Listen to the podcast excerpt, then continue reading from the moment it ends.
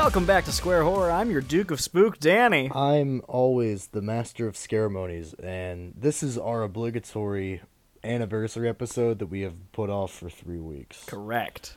So, we're gonna get back to a normal schedule. We promise. We're not gonna fall into the trap of the summer again. Never again. Uh, but so yeah. So that being said, we know what we're gonna do after this. Mm-hmm. Uh, we are in the middle of Spooktember, almost into Spooktober. We're doing our picks a little bit differently this year. We're doing them by lottery. a wheel. Yeah, by lottery. So if you're following the Instagram, uh, check their those every night Mm-hmm. uh, for uh, the movie. Uh, most of them are on some degree of streaming service. They really went off this year with a bunch of them. Yeah. Um, the others are added that are gonna be on the upcoming uh, Iceland Kills record, Mm-hmm. which will get its own episode after we see them with Steph. Hell yeah. I can't wait, man. It's gonna be so much fun. Oh man, that's gonna be a great time. Even just like talking about it after, like I want to just get everything that you think. Just Just oh man. exactly. Oh man. Yeah, we're just gonna be sitting there like staring at you, just nodding. Like he gets it. He's getting there. So, but for today, what are we gonna be discussing? Today, since it's an anniversary for us, we figured it would be a great time to celebrate another anniversary. Uh, perhaps a nearly 100th anniversary with Yeah. 90 years ago the release of Frankenstein and Dracula. These are the original ones Hollywood made. Um, they're they're great. Yeah. They really are awesome. And we watched the Spanish Dracula the other night, and Mhm. that's awesome too. Yeah, it's really. In- I'm just gonna get into a little tangent about it. I think it's so interesting that they filmed both the Spanish and English versions of that movie on the same set with different scripts. Yeah, and it was interesting because the they had the woman who played the um, Spanish Dracula equivalent of Mina. Mm-hmm. Uh, her name was A- Ava? like Ava. Um, I probably because Mina in the audio sounds like Mira, which is look, and that wouldn't make any sense. Yes. So, but the woman was I don't know when this DVD released, but they had her um obviously an old lady now, but just talking about how it was like making it. And she was like, when I saw the the English version, I was like, all the costumes are different. Mhm. Like they, so like it was just the same set, but a different movie, Yeah. like being made at the same exact time. including a director who didn't speak or understand Spanish whatsoever. Part of me thinks that the people in the cast must have been bilingual. Mm-hmm. especially in that day and age it was harder for you know non-white actors to make it in the business let alone like direct their own movie. So True. they're, they're just gonna put like some studio director they've got and just like just make sure they don't like steal anything. Like that their thinking is probably just like "Ah, who gives a shit? No one will see that movie. Mm-hmm. but um you know what? The spanish dracula with some exceptions i think is better than dracula. I I would be I would be hesitant to agree with you, but I would agree with you. The two big things for me is or are Bela Lugosi. mm-hmm. Uh, he's a better Dracula. It's Absolutely. Just, he just absolutely is. And uh, the way it ended was a bit different. Mhm. Not in a bad way, but just in Just a way different that didn't- it didn't of it. Yeah. feel like Dracula as much. And like I've read the book too, Mm-hmm. And like every time I've seen Dracula, like I've seen the one from the '90s, which we'll talk about one day on our like remakes episodes. Mm-hmm. uh, which is a good one, but it- that also had like a different interpretation because they were trying to address it from a more like romantic angle. Like normally it wasn't really that wasn't like as much of a focus. Mm-hmm. Um, but I think the main focus of our episode today is we're going to be discussing not only because of these two movies, and we haven't even talked about Frankenstein yet. We just have most recently watched Dracula, uh, but we're we polled people, um, just on their first instinct if they were to choose Dracula or Frankenstein. Mm-hmm. Um, Dracula won like forty to twenty Yeah. In like basically in like, almost a it, landslide. it ran away with it, so it became more of I was interested at the number of people that would end up picking Frankenstein. Mm-hmm. Because everyone asked, like, okay, well, it depends. So it wasn't like, oh, the Dracula has some superiority over Frankenstein. They were just like, I was just like, give me your first instinct. And most mm-hmm. people were drawn to Dracula, and I think that's pretty awesome. Yeah. Because that is, that's what I picked also. Did you? Or did you pick Frankenstein? So, since I knew we were talking about the movies, I picked Dracula. But if it's just in general, I find the novel Frankenstein because I've never read Dracula. You haven't read Dracula? I haven't read Dracula, Oh but I read God. Frankenstein, and I really enjoyed the time I had with that book. That book is great. I love that book. Um, and I also think it's really interesting that, at least of the adaptations I've seen, none have really delved into the the a truer interpretation of the books Yeah. Frankenstein's monster, Yeah. which I think is kind of interesting because it is very different for that, especially in that 1931 film. Mm-hmm. Frankenstein's monster himself is very different from the novel. and I, I guess we could probably just get into it now then. Um, but I think that what you hit on is is key. Frankenstein was a horror, like a horror story, but it was, it was like a it was a metaphor. Like the whole thing was a metaphor. Dracula, it could be argued there is a lot of like you know, that sort of content in there, but Dracula's not as clearly cut about uh, this a specific message as Frankenstein is. Yes. And that message obviously is like men shouldn't play God. God. Because it's horrible. Mm-hmm. Um, but before we do that, uh, you so when did you read the book? Did you like did you have to read it for school or did you choose to read it? I did have to read it for school, but then the next year, I think I had to read it my sophomore year, and then the next year I reread it just on my own time to kind of separate it from schoolwork, and I really enjoyed it both times because I knew I would enjoy it more when I didn't have to write a paper about it at the end of it, and I could just focus on enjoying the book itself. Yeah. Uh, But yeah, it's, so it's been probably four to five years since the last time I read the book. I would be down for well. Pro tip or just fun thing you can do to redo it. Uh, I most recently listened to the book via audio because uh, Doug Bradley, the actor who plays Pinhead, has a YouTube channel where over quarantine he just read Frankenstein and like a bunch of like Edgar Allan Poe stories. So like I re-listened to like I listened to him read Frankenstein and it was awesome. Uh, so but well, what's cool is um, the book itself was just like goofed out at a party Mm-hmm. uh in the most like artsy fartsy thing like a bunch of writers and like people of the like gothic romantic literature scene were hanging out at someone's house and they all like it was like a spooky like stormy night and they were all like let's see who can take the next 12 hours like over the night to like write the scariest story and with her there with, with the author mary, Mary shelley, Shelley. with her there was a guy who ended up writing something called the vampire which is like the proto vampire book that totally inspired bram stoker to write dracula Uh-huh. so frankenstein predates dracula and was in the cultural like p- was in pop culture before Dracula was even like invented. Because people were reading it, and she had like a pseudonym because you know back in the day it was like women can't write books. That's impossible.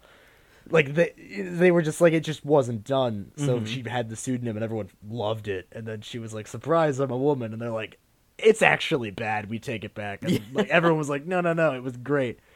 Um, but like, isn't I mean, you did it in school. I I off and on read it for fun over a couple of years. But when you were reading it in school, were you guys focused on like the message a lot? Okay, that's a great question. So we're we're twelve.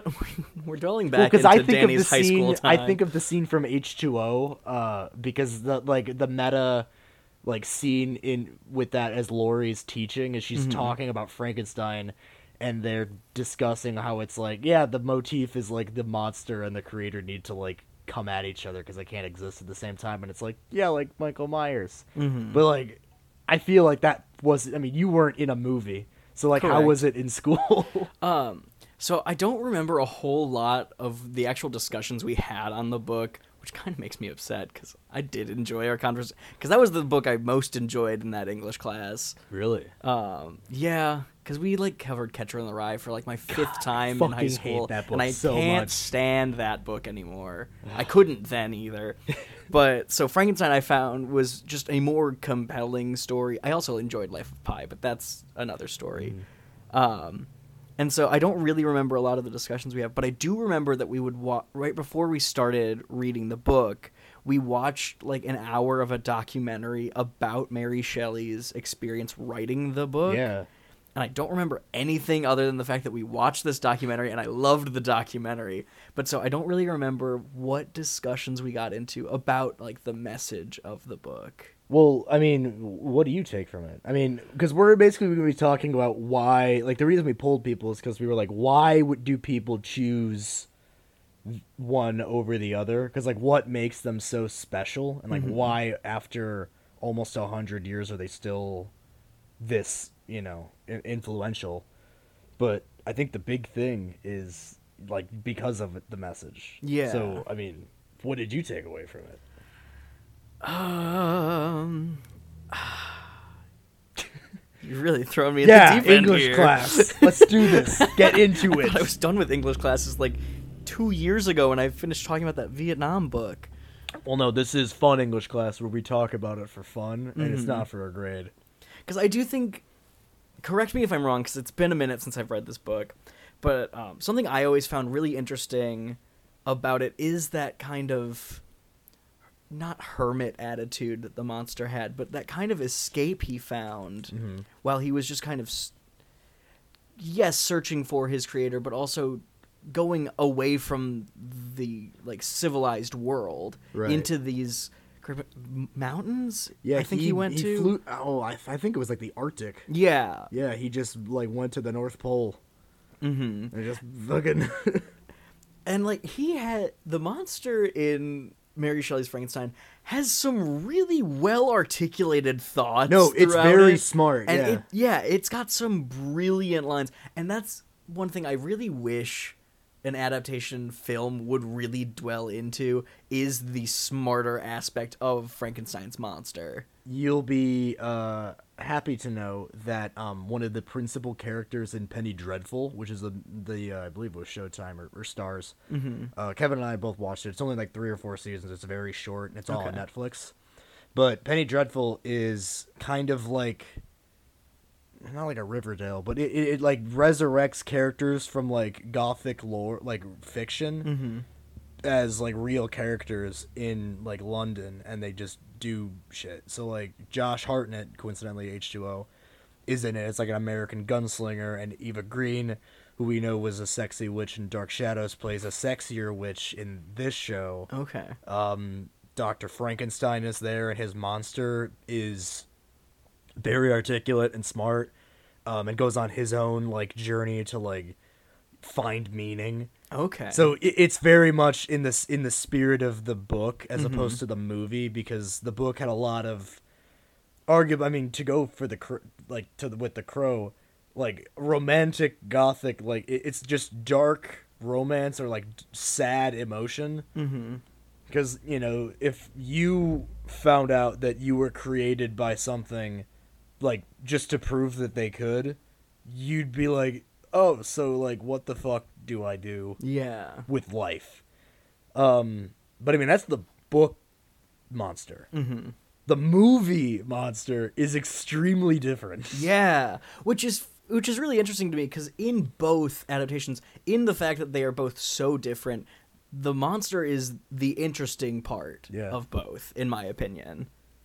So, I don't know this for certain. I'm not a film scholar. Mm-hmm. but I'm just going to put my little like conspiracy hat on Okay. and say that, you know, if you have a book like Frankenstein, written by a woman in a time where there was a lot more freedom of expression, but still like moral restrictions Mhm. on women and, and just people in general who wanted more and like wanted to think things that maybe conventional culture didn't agree with write things like frankenstein that are like hey maybe um, we should stop caring about what god thinks because god who made us might just be a prick and uh, is afraid to deal with us so he just kind of left us Mm-hmm. So it's like maybe think about that.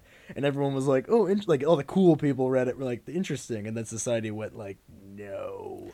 But like they didn't do anything about it because it was just you know Frankenstein, and they were just all like well articulate, smart people. I do have to pause you for a second because in that very uh, adept um, reading of the meaning of Frankenstein, all I could think of was the line from Spy Kids 2 that Steve Buscemi says about God fearing his creatures as well. Yeah.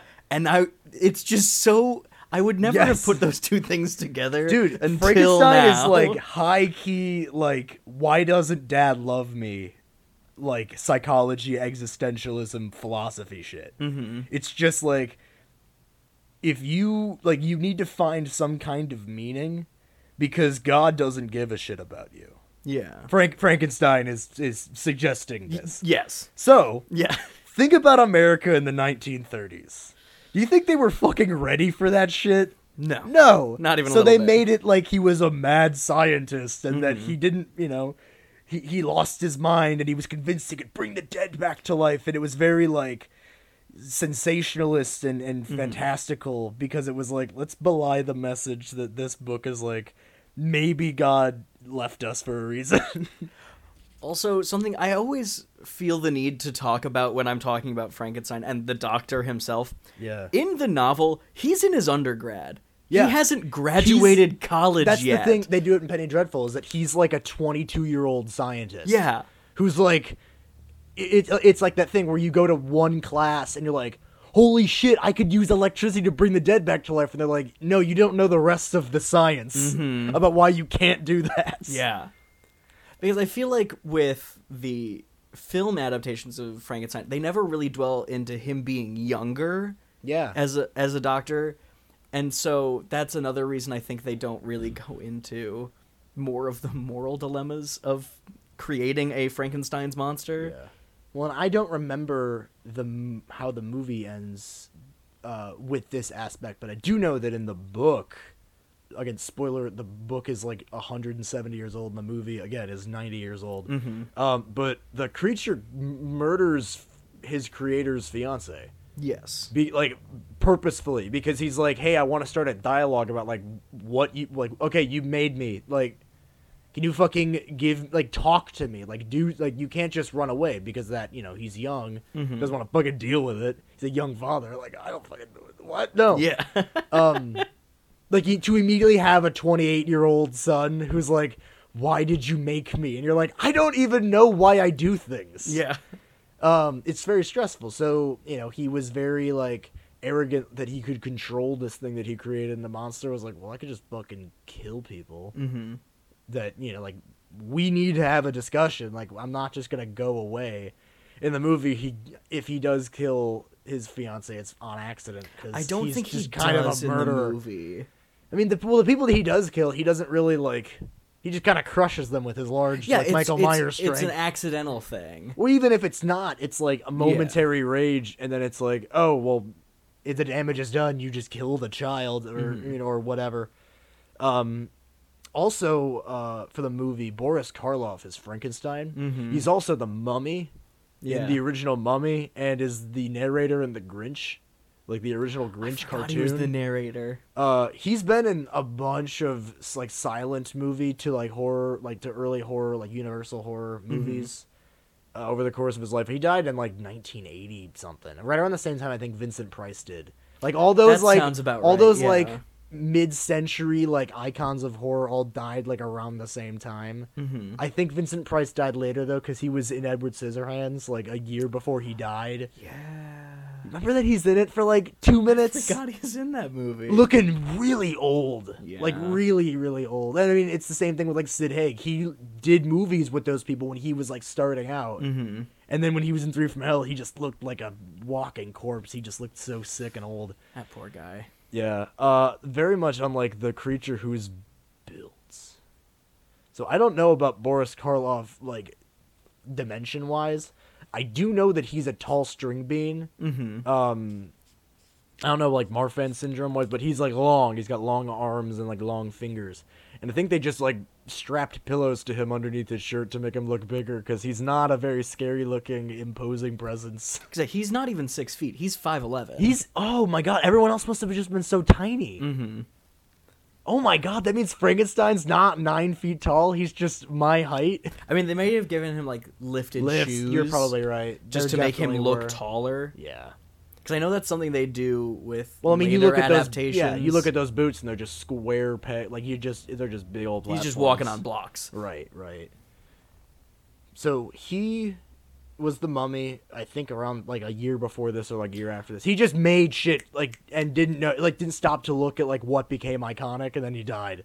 He died a lot earlier than I thought he did. Where he was it? dies in? Uh, er, he dies. He He, died. died. in uh, 1969 Six. Okay, wow.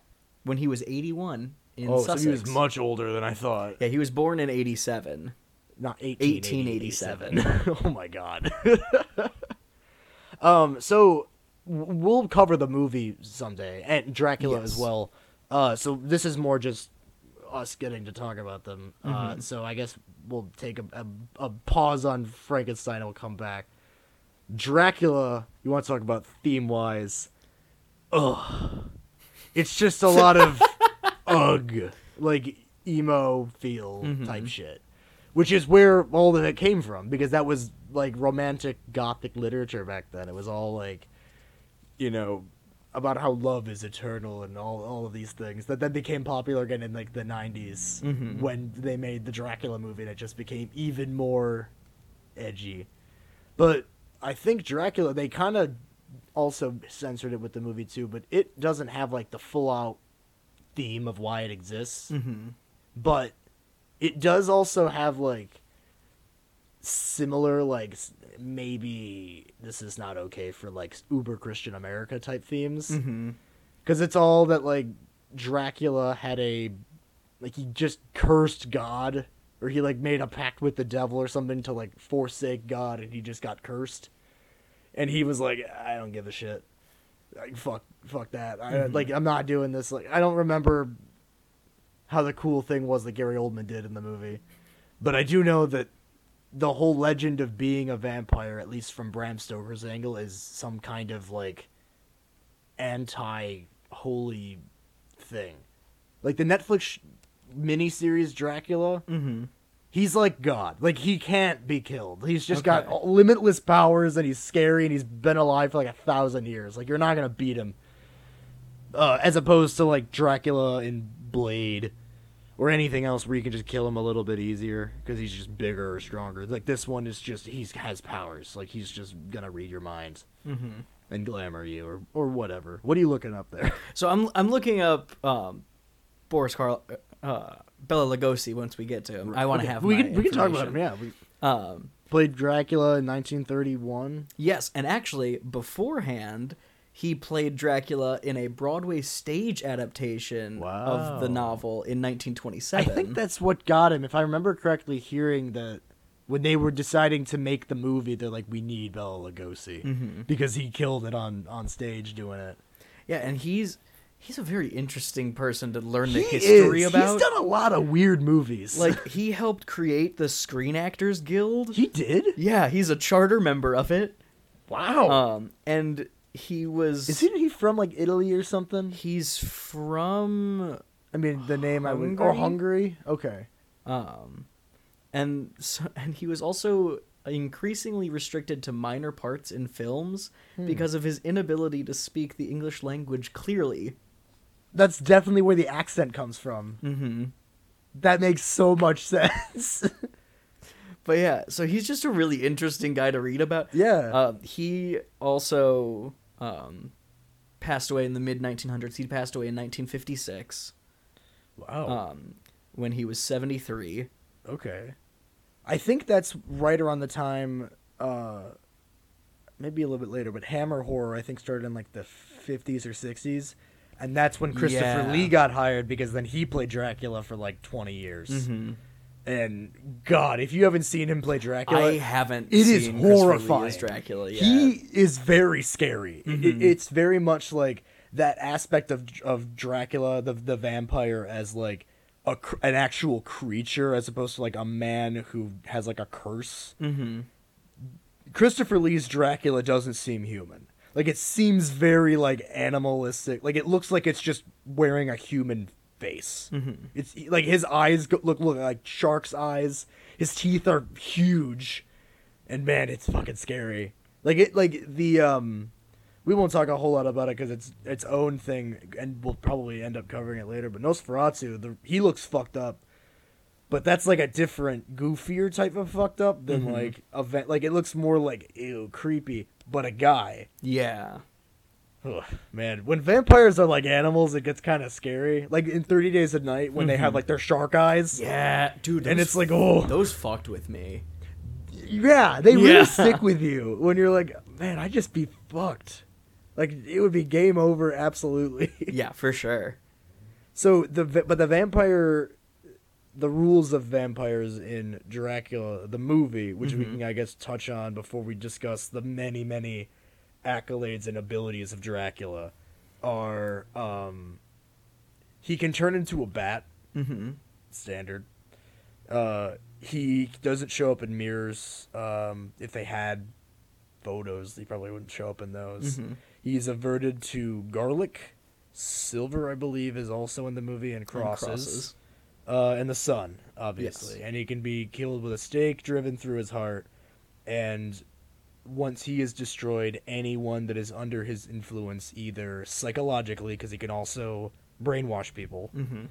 uh, or through biting them because he can turn people into vampires through his bite. All of them will be removed from his influence. Mhm. They'll be dead.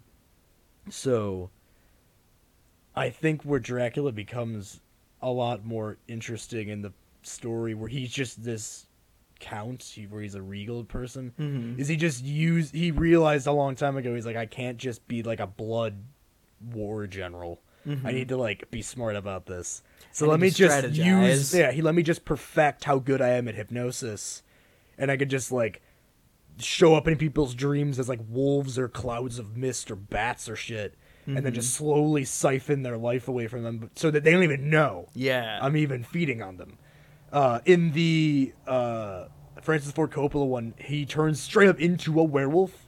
Oh. Like Oh. his wolf form is just like a lycan, which is pretty awesome because like you get the best of both worlds. Mhm. Um, do you ever see Dracula Untold with Luke Evans? The, the only I I haven't, may be wrong but- here, but I think the only Dracula movie I've seen is the original 1931 one. Okay. And now the Spanish Dracula. Yeah, I mean that's really all you need to see. I really like the Francis Ford Coppola one. Mm-hmm. Um, but that's what's interesting is the Dracula, and we can kind of transition to it is as a pop culture figure has showed up just numerous places. Dracula Yeah. is canon in the Marvel comics.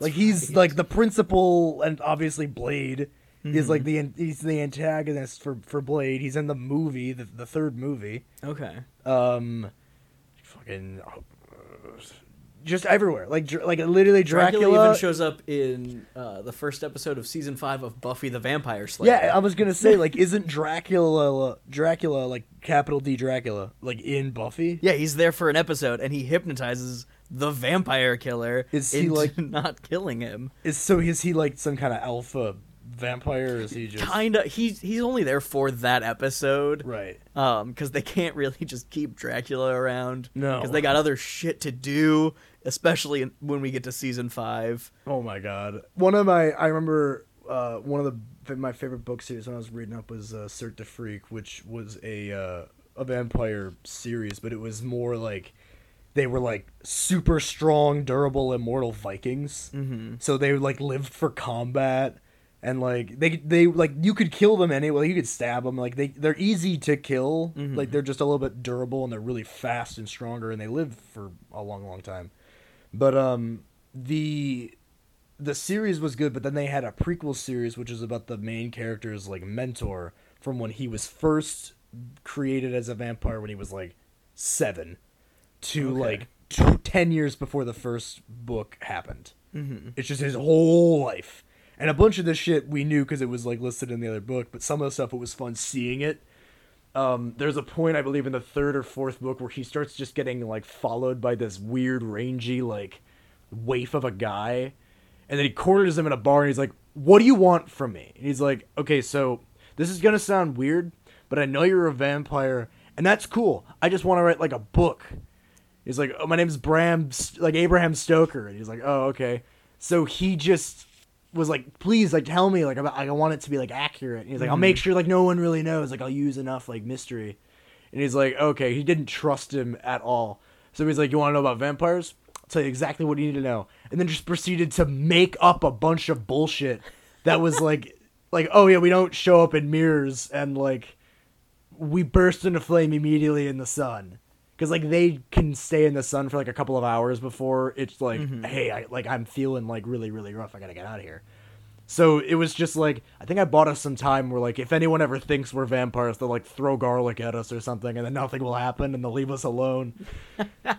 so just like that, you know, like the expansion of like vampire lore and like all the cultural significance of that that changes all over the place. Wait, I do think it's really interesting to note how many different iterations of vampires there are out in Dude, popular we can't culture. even like get into that because literally within one like China, for instance, has at least five or six different types of things you could classify as a vampire, and they're mm-hmm. all characteristic of just what dynasty was ruling China at that time.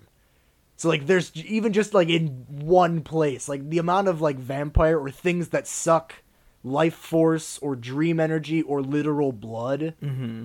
It goes back to like the beginning of time. Yeah. Just any like anything that can steal like your soul or make you feel tired. They were just early like explanations for like, oh, I'm depressed. I bet that my neighbor is sucking out my dream energy. Better. I just love it too because like the even like into the semi modern day, like vampire hunting was like a thing where mm-hmm. there's stories of people that are like, or maybe not as modern, but like back in the day before they knew a whole lot about like decomposition, mm-hmm. people would have things like that. Like there must be a vampire around. They would go into the cemetery and they'd like open up a casket at like a random. They'd be like, we we found where it sleeps. And they just see a corpse. It's in the you know still mid stages of compos- like decomposition, mm-hmm. with its just you know it's got long teeth and long fingernails, so it looks like a vampire. But it's just because the skin receded, because it's how decomposition works. And they're like, ah, I see. And then they would just chop its head off and like stuff garlic in it, set like put a stake in it, and then set it on fire. Oh my god. Which I mean, if I'm dead, that's kind of awesome. I might, you might as well like if you're gonna if you think if you really need that and you want to get that out of your system, you can pretend I'm a vampire. I don't care. I mean, to be fair, the, the person is already dead, so it's not like. But this is back in the day. I mean, and we still have it today, obviously. But this is back in the day when like, cor- like corpses were like so sacred that like they wouldn't even let doctors like look at a dead body to like see how medicine worked. Oh wow. that they had to and this is the thing that I told you about for that other thing we were doing where the they in the early days when they were trying to like figure out how shit worked they were like okay so we need to practice on like corpses and cadavers mm-hmm. so they would pay like criminals. Just people and like anybody. Normally like criminals. To break into cemeteries at night like of a freshly like buried you know dead body mm-hmm. and they would go dig it up and like take it back to the lab so the doctors could like perform mock surgery on it so they could get better at it. Mm-hmm. And they called them resurrection men.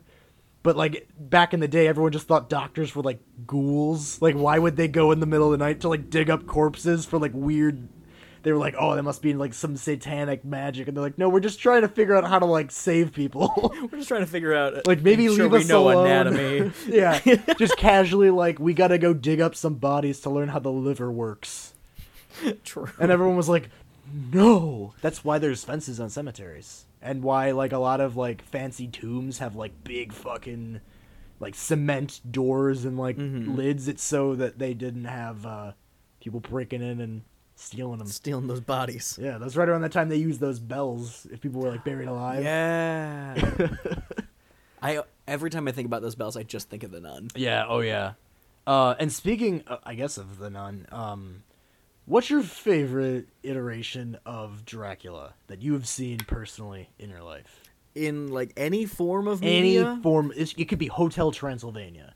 Um, I think for me, it's um, and this is kind of a, a weird, different take, but I really enjoy Dracula throughout the Castlevania video game franchise, but specifically in Symphony of the Night. Kevin will be glad you brought up Castlevania. Kevin is going to be so excited that I just brought up Castlevania. Well, and you're right because Castlevania fucking rules, and the show on Netflix is amazing. And Dracula in the show is a very complex character that they explore a lot of his more like uh emotional you know turmoil and what makes him engaging as a character that way mm-hmm. um but speak to symphony of the night So, I, I, I believe it's been a long time since I've played this game, but it's really stuck with me because you start this game as um, you play through the game as Alucard. Oh, this one's the Dracula's Alucard son. one? Uh, it's yeah. dracula spelled backwards by the Yes, way that is how they came up with that name. But in the very beginning of the game, you fight Dracula with like all of your powers before they all get taken away. Oh, like it's God one of of those style. fun Yeah. games where you start with everything and then lose it and have to regain yeah. everything throughout the game. But so it's really interesting to see how the two of them interact immediately off the bat because it is father and son fighting each other. yeah Um, and, and, then when your dad is dracula like Yeah, it's when you- always a big deal It's it's it can be a lot. But yeah, it's I really I don't know what it is, but Dracula throughout the Castlevania series is just such an intimidating threat despite really not lifting a finger until you reach him at the end of the game. I think it's because that's Dracula more as like a in a, in a world where magic is real, Mhm. and he's just become really good at like arcane rituals and shit that he just also knows magic. Mhm. So you're fucked. It's like fighting Doctor Strange if he was also the most powerful vampire ever, Yeah. and like could summon armies from hell to like kill like apocalypse level like the castlevania show is just like a demon apocalypse because dracula was really in a bad mood Oh my god. which is great because like the second season when the vampires have like come together all the generals and shit have like come to dracula's aid and they're like all right let's get this shit organized like do we want to kill all the humans or do we want to like farm them like what do we want to do and he's like i don't even like care anymore and they're like dude you started a w- you can't just back out and he's like i'm like bored with it now like he's just like I don't even know if I like want to kill all humans. I really did like a couple of days ago, but Mhm. Now it's just kind of boring. And they're like, dude, make up your mind. you need to do. Um, I would say mine is, and we're we have to cover it at this point. Is a Dracula from uh, the mid- early two thousands, Hugh Jackman's Van, Van Helsing.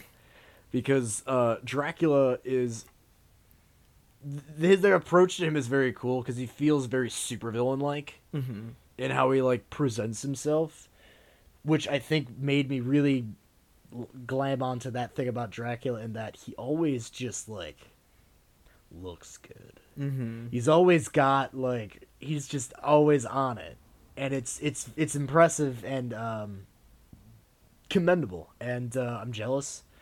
And uh, that movie made me really jealous, especially because um, another factor of Dracula, especially with the movie and the book, is um, the concept that Dracula just has this like harem of like vampiresses Mhm. uh, that he just presumably over the course of his many many years of existence fell in love with, turned into a vampire. Eternity passed, and he got bored, and they just like kept living together, and then he kept getting more. Uh, in Van Helsing, they're like his like lieutenants, Okay. and them and Dracula can turn into large like werebat creatures. Mhm. We're talking like man bat type monsters. like from Batman? Yeah, like at will. Oh like they at, at will they can do it. It's fucking so cool. Um and then of course the werewolves in that movie are like super lycans. Mhm. Um the whole movie's fucking great. But Dracula specifically has this like his lore of from that movie. I don't want to say all of it to spoil it, but he's like he was fighting in like we're talking like barbarian time, like Roman barbarian times. Okay. He was alive, killing shit Mhm. and you know made the pact with the devil to be like hey man like i'll be like the worst bane for god if you like give me this and right around the same time as when they like created the antithesis for dracula and like people started swearing oaths they would kill him but like nothing can kill him like all of the weaknesses of vampires exist in that movie and are used to kill other vampires silver holy water all that shit none of them work on him And that's been the problem is that they've been trying to kill Dracula for like 300 years and don't know how. So they just keep like trying shit and dying and no one knows how to kill him. So he just kind of exists bored because he's like there's no meaning to life anymore. So his whole angle is how can I because I have like the curse of undead or undeath, I want something that I can create like children or in this case in the movie's case because Frankenstein is also involved. They want to use the technology to like bring children that they would have that are dead to life in a very Castlevania apocalypse way. Mm-hmm. God, it's such a good movie. Like I'm all that I'm saying makes it sound stupid maybe, but trust me, it's great. I can't wait to watch it. Kate Beckinsale from Underworld's in it, like Hell in between Underworld movies, and right after Hugh Jackman was Wolverine. So we're talking peak of oh, it's both like of yeah, them. peak career. For it's like them. we're it's like 05. Oh, Okay. 05, 06. cool. It's great, man. Uh, Mr. Hyde shows up for like a second because Van Helsing is like a proto like supernatural like Winchester brother type guy where he'll just Mm-hmm. kill monsters because he's good at it. Yeah. He works for the church, and they're like, God damn it, Van Helsing, you're a renegade.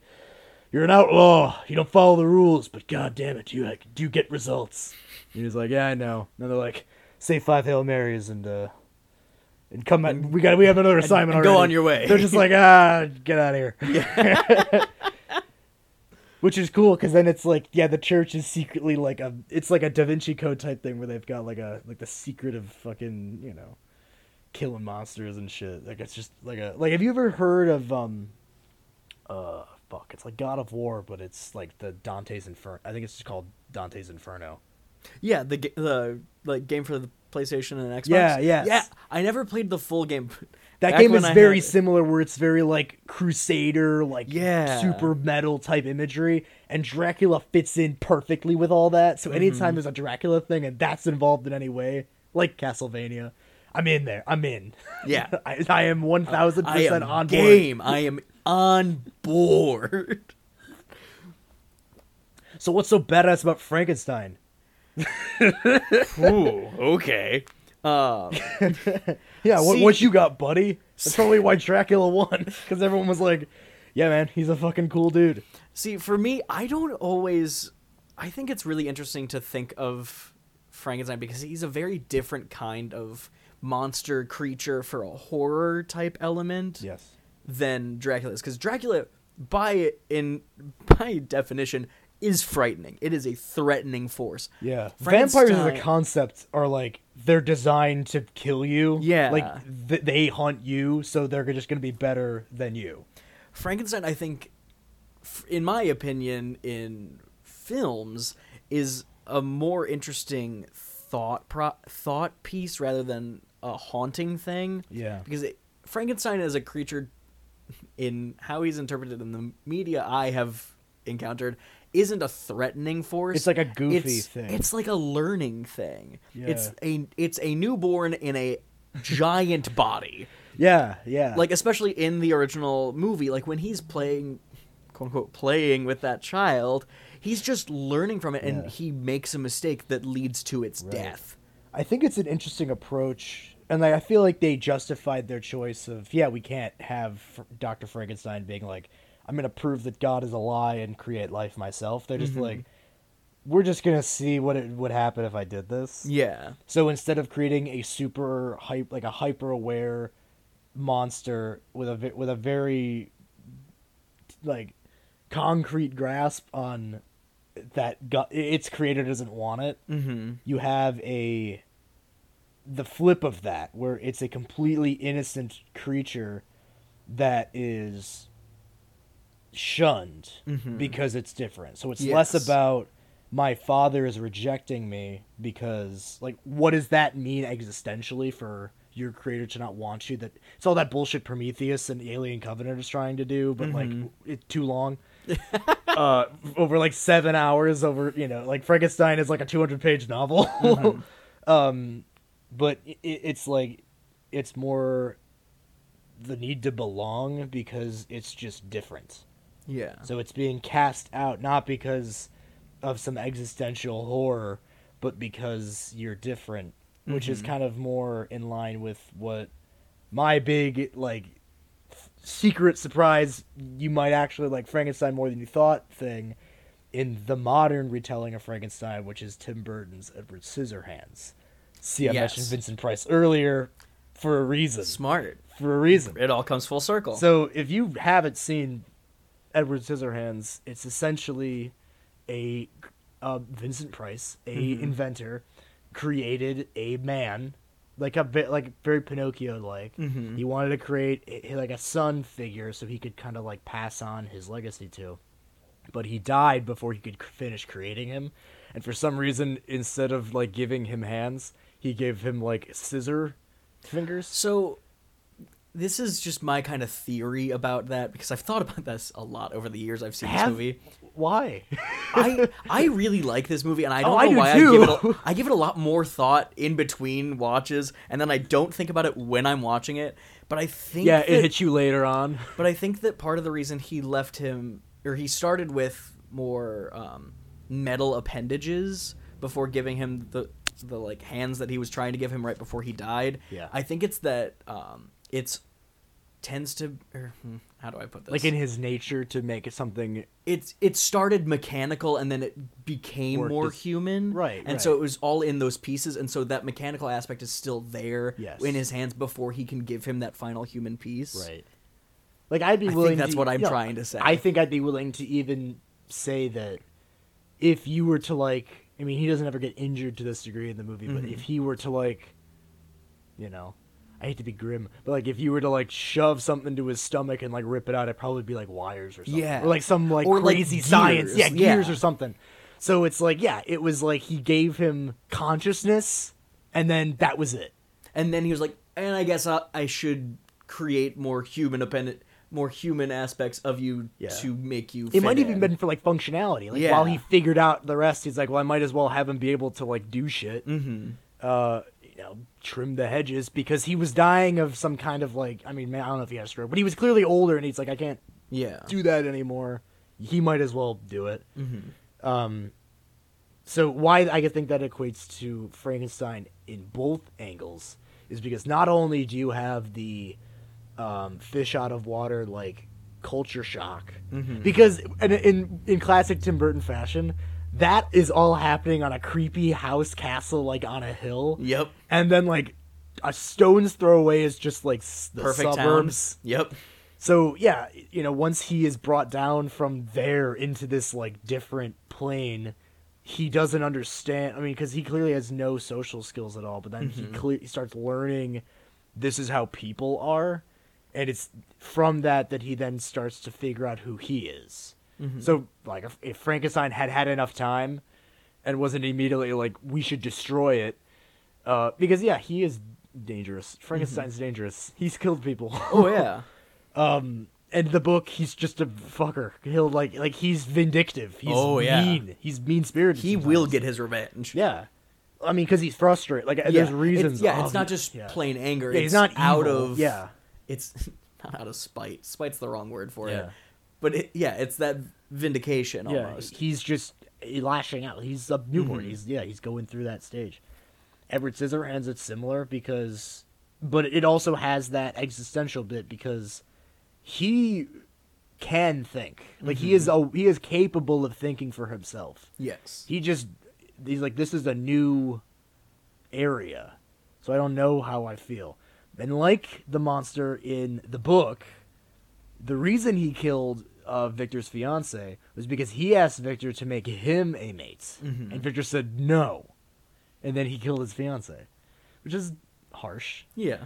uh, but Edward Scissorhands gets with Winona Ryder and learns like, oh wait, like this is what meaning is. Like he Mhm. like learns that. So it, it brings like both Frankensteins together. Because Mhm. Tim Burton obviously is a goth kid. So Oh, he's read the book and he's seen the movie and he's like, I need to bridge that Mm-hmm. my way. so yeah, I think that that is like a like a like a cultural bridge. Yeah. Because Frankenstein can be kind of, I mean, Dracula is just cooler. Mhm. True, I mean, like in a way, like it's more attractive to consider.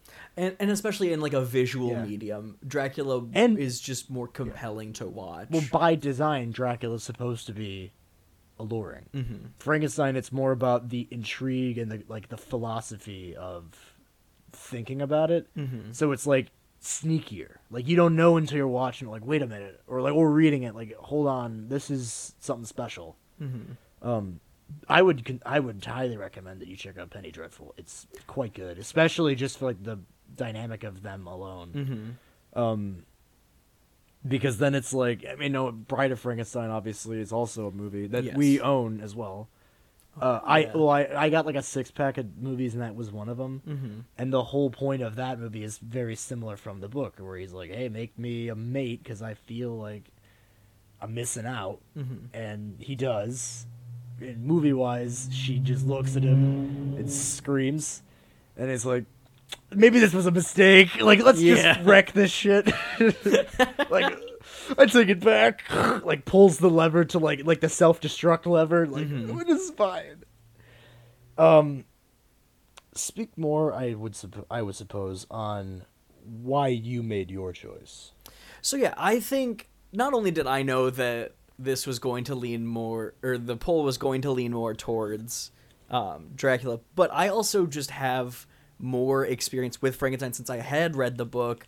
Uh, I had seen more visual media surrounding Frankenstein because I have to mention it because it's one of my favorite iterations of I, I feel like you've been dancing around something. Yes, just spill it. Uh, what, what is it? I it? love young Mel Brooks' Young Frankenstein. Are you kidding? Everyone loves Young Frankenstein. It's just such a good movie, and that is a movie I, grew up on, and it's one of the things. Whenever I think of Frankenstein, it Young Frankenstein is the reason I can't think of Frankenstein as a horror Right. creature most of the time, I'm unless I'm talking about the book, Right, because I just think of the goofy bullshit with the Frankenstein. I love Young Frankenstein so much. I'm so glad that you brought it up because I was truly like, while I was, I, I was extending the Edward Scissorhand discussion because I'm like, fuck, I, there- there's got to be another like iteration of Frankenstein I can talk about, and I totally forgot. It's Young one. Frankenstein, Thank you so man. much for that. Um, God, Young Frankenstein is so fucking funny. it's so it whole, good. it's how old is it now? Like 40, 50 years old now. Yeah, it's got to be from the seventies. yeah. Oh yeah. Man, so is it's it probably almost fifty years old now. For those that don't know, uh, so Mel Brooks made it. Mel Brooks made Blazing Saddles and Spaceballs and the producers. Um, it stars Gene uh, Wilder. Gene Wilder from yeah, from Willy Wonka. and uh, fuck, someone else was in it. I don't remember who uh, the guy that plays Igor is, but he's fucking great. He's so. Everyone in it is amazing. Abby normal. God, like we literally could just quote Young Frankenstein back and forth at each other. It's so fucking good. Absolutely. Um, but that's looking at it kind of in like a like Mel Brooks is just like a satirist, obviously, because he's a huge fan of Monty Python, who are Mm-hmm. Very similar. So, in the style of you know, like people probably would I would think more equate satirist with like scary movie stuff Mm-hmm. like that. Mel Brooks did that with like Young Frankenstein is scary movie Frankenstein yes.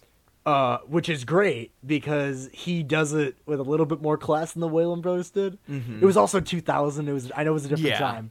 Um, but this is the way he does it is one of those things where like it's like um the uh the plays that go wrong series you were telling me Mhm. about. It's like they're really funny already and they're even funnier if you like know the material Yeah. um like uh, there's uh there's like bits from young frankenstein where like especially like what rips on the movie Mhm. It's like the whole the concept of the violin playing uh like being a thing that calms them down and they're just like this is it okay sure let's just roll with this or like that like can't say frau blucher's name without the horses going Yes. ballistic that's like textbook universal horror of just Mhm. like crazy weird shit happening for no reason and characters just not even Thinking about it. thinking it. that it was weird. Yeah. It's like, yeah, this might as well be a thing. Like Spanish Dracula. The whole time Mm-hmm. they're like, Dracula is obviously acting weird. Like that whole scene when he smashes the mirror and he's just like, I'm sorry, I just couldn't help it. And they're like, that was a little weird, right? And they like he just leaves. Yeah. And they're like, I think something's up with that Count Dracula there. Like, like yeah, he's obviously a vampire.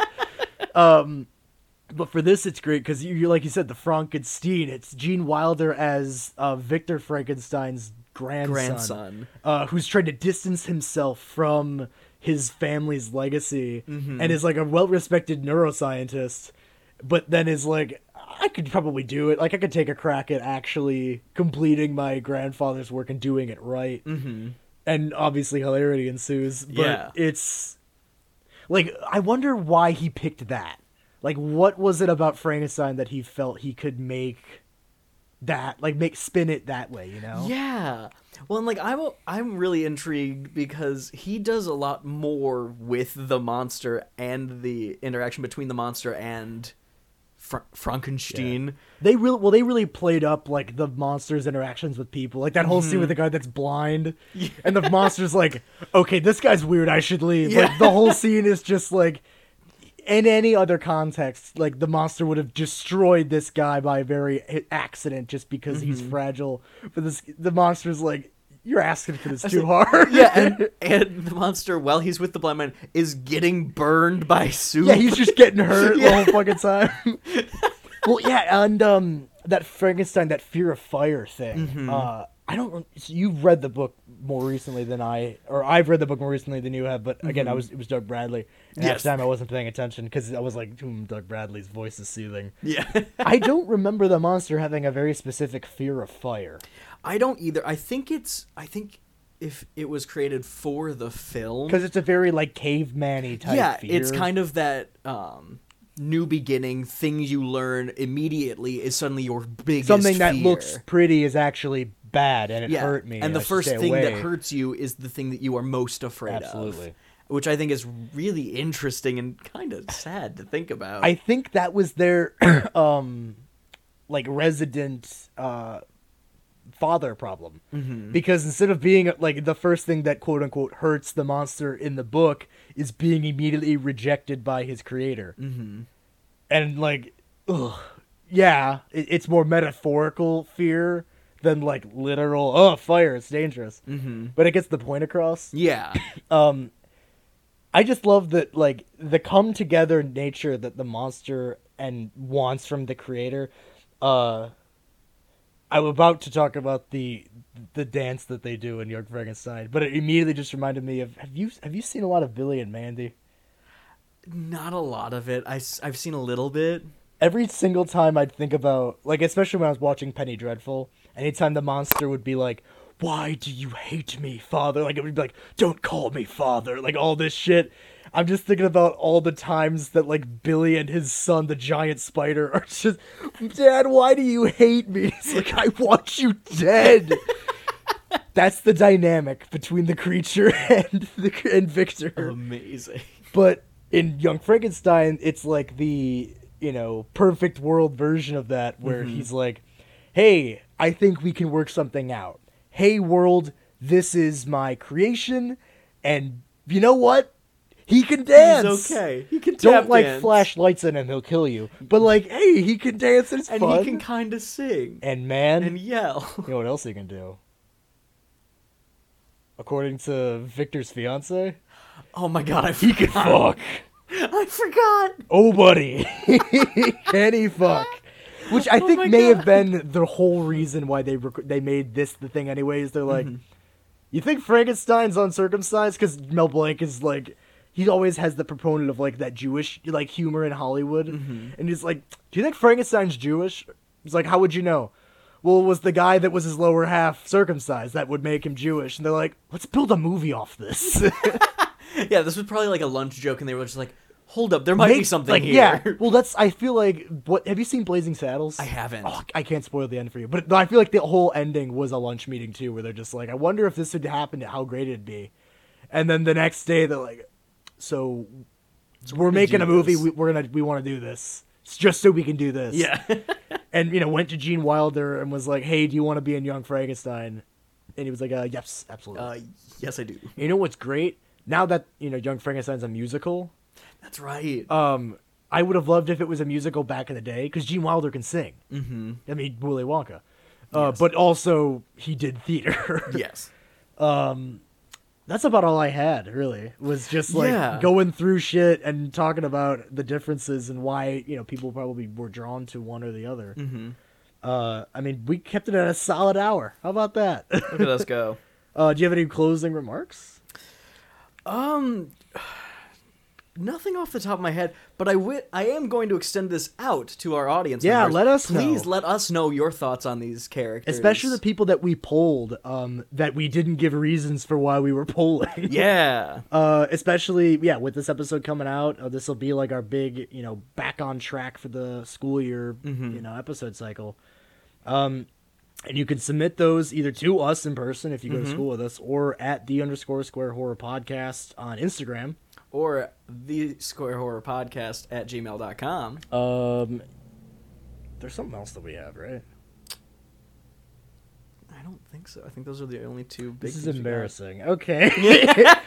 well, uh, so Spooktober is gonna. I mean, we're gonna be we're still chugging going. along. Um, And Spooktober begins next weekend. So yeah, and I mean, if you have any suggestions for your own Halloween watch list, you can ask, absolutely ask us. Mm-hmm. Uh, I linked on in the highlights on Instagram our Spooktober and Spooktember picks from last year.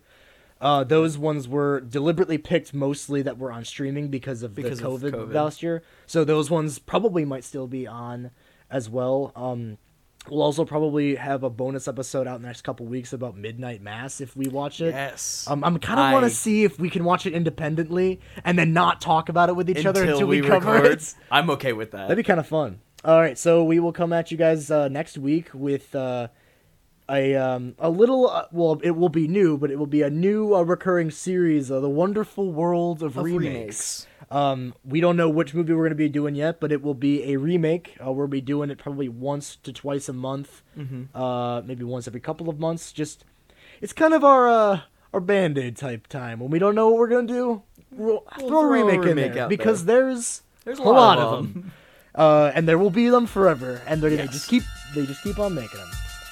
So until next time, stay spooky out there.